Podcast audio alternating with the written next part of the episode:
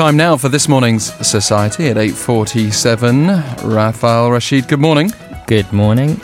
Unfortunately, we go straight into a rather unpleasant topic school bullying, crime, eh, even death. Just two weeks ago, a middle school boy lost his life after falling from an apartment building while allegedly being assaulted by fellow school friends friends in inverted commas. I mean, this is a tragedy that caused outrage regarding the horrendous circumstances surrounding the boy's death. The issues also sparked a wider debate about criminalization of young people. Yeah, indeed. So, um, for those not too familiar, can you just fill us in on what happened? Yeah, so um, as you said in the intro, uh, two weeks ago on November 13, a 14 year old middle school boy uh, in Incheon um, died after falling from an apartment building. And it is said that this was because he was bullied by his schoolmates. Uh, according to police, four students assaulted the boy on the 15th floor of an apartment building, uh, and the boy fell from the roof. And police suspect he did so while trying to avoid the assault. So the suspects said that they were angry because the boy had made fun of uh, the appearance of one of their fathers, and uh, they took his. They allegedly took his electronic cigarette and told him if he wanted it back to follow them to the rooftop. Um, and a security guard found the body um, of the boy on the lawn below and reported it to police. And by the time they arrived, he was already dead. A lot going on in that conversation. I mean, even just the sort of nature of um, of the activities of 14 year olds, which many people, if they don't have teenage children, or even if they do have teenage children, might have absolutely no idea about, including the suffering that results from bullying. Yeah. Um, what, what police action was taken? Well, um, I mean, let's start, let's talk, let's look at this uh, generally speaking, um, because this is a, un, probably a case of bullying. So we know that um, police are conducting a school violence survey at the middle school attended by the four students who were arrested. You know, they're looking for other possible cases of bullying inside the school.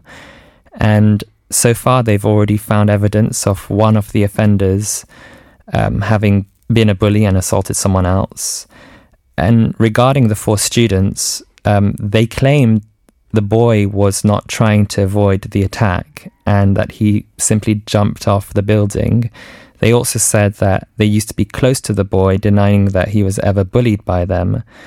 But police found otherwise, concluding from CCTV footage that the boy fell while trying to avoid the assault. And so police asked the prosecution to file for arrest warrants for the four offenders, three of which are uh, second grade middle school boys and one uh, third grade girl.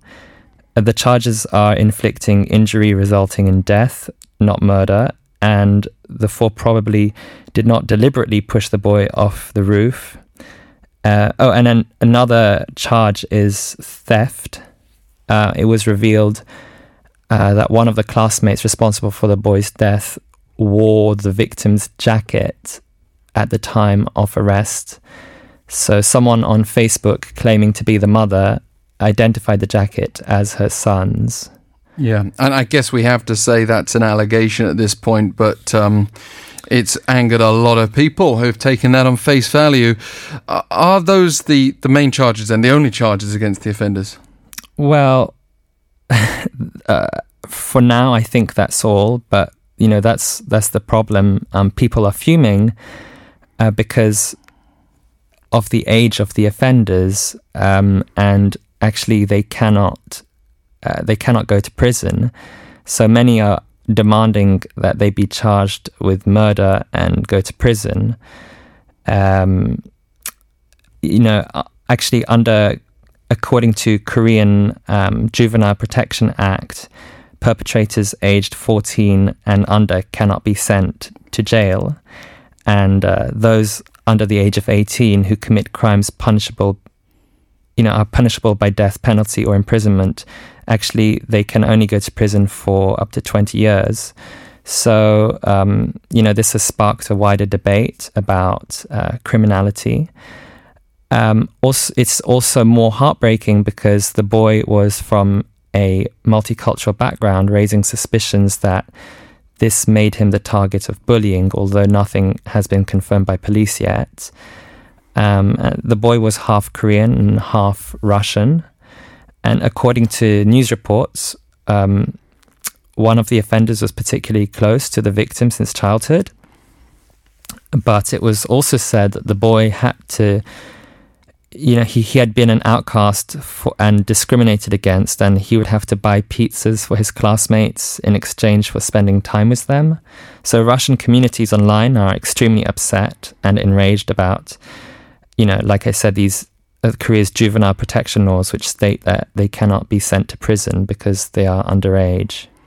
Yeah, I mean, th- th- it's an issue very, very close to my own experience because. Uh, as a parent of kids in the education system here, I've seen both sides. I mean, I've seen total integration and, and happiness and general well being and acceptance, but I've also seen, in the case of my eldest daughter, um, severe bullying on the basis of being only half Korean and uh, and, uh, and clearly terrible. racist uh, insults as well.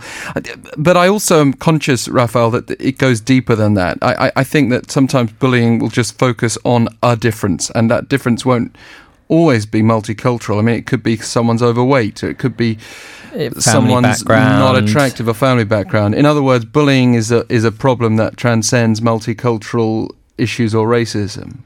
Yeah, I mean, um, I know. I mean, coming from the UK, I know that uh, bullying is like even in the UK is a big issue. But they, you know, they.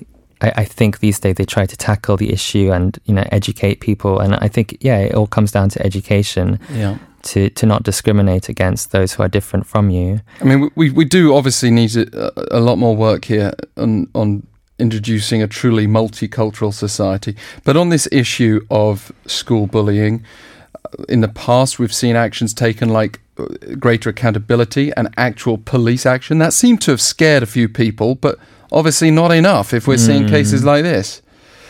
But what's your take on on death when a, a child is deemed the perpetrator, i.e., a murderer? Well, you know that's an extremely difficult topic, and it's not something I had you know thought about much before this case. But you know, it reminds me of uh, you know a case in the UK uh, of a two-year-old toddler called James Bulger, and it was in 1993. He was snatched in a shopping mall by two 10-year-old boys, and he was savagely beaten up and murdered by these two children. I Remember it very well. Um, and, you know, it was a horrific case that shocked the nation, and they were sentenced to life in prison. Um, but, but, life didn't mean life. no, it case. didn't. Uh, less than 10 years later, in 2001, the pair were released and they were given new identities for life. Um, and about 10 years later, in 2010, it was found that one of the one of the two um, was basically a, a, a pedophile. I'm not too sure. I'm not too sure of the details, but he was arrested. He was sent to prison. He was released. He was sent back to prison again for having reoffended. So, you know, if they are criminal at mind and are aware of it, are aware of their crime, can they really change? Well, so I mean, I, am not an expert on child or teenage psychology, but I'd be extremely wary of leading calls to send young perpetrators of serious, even serious crimes to prison, throwing away the key, never giving them a chance of rehabilitation. That's true as well. But, um, but that's clearly a judgment that needs to be taken very seriously. Raphael Rashid, thank you so much for joining us. Thank you. Uh, this morning's Society.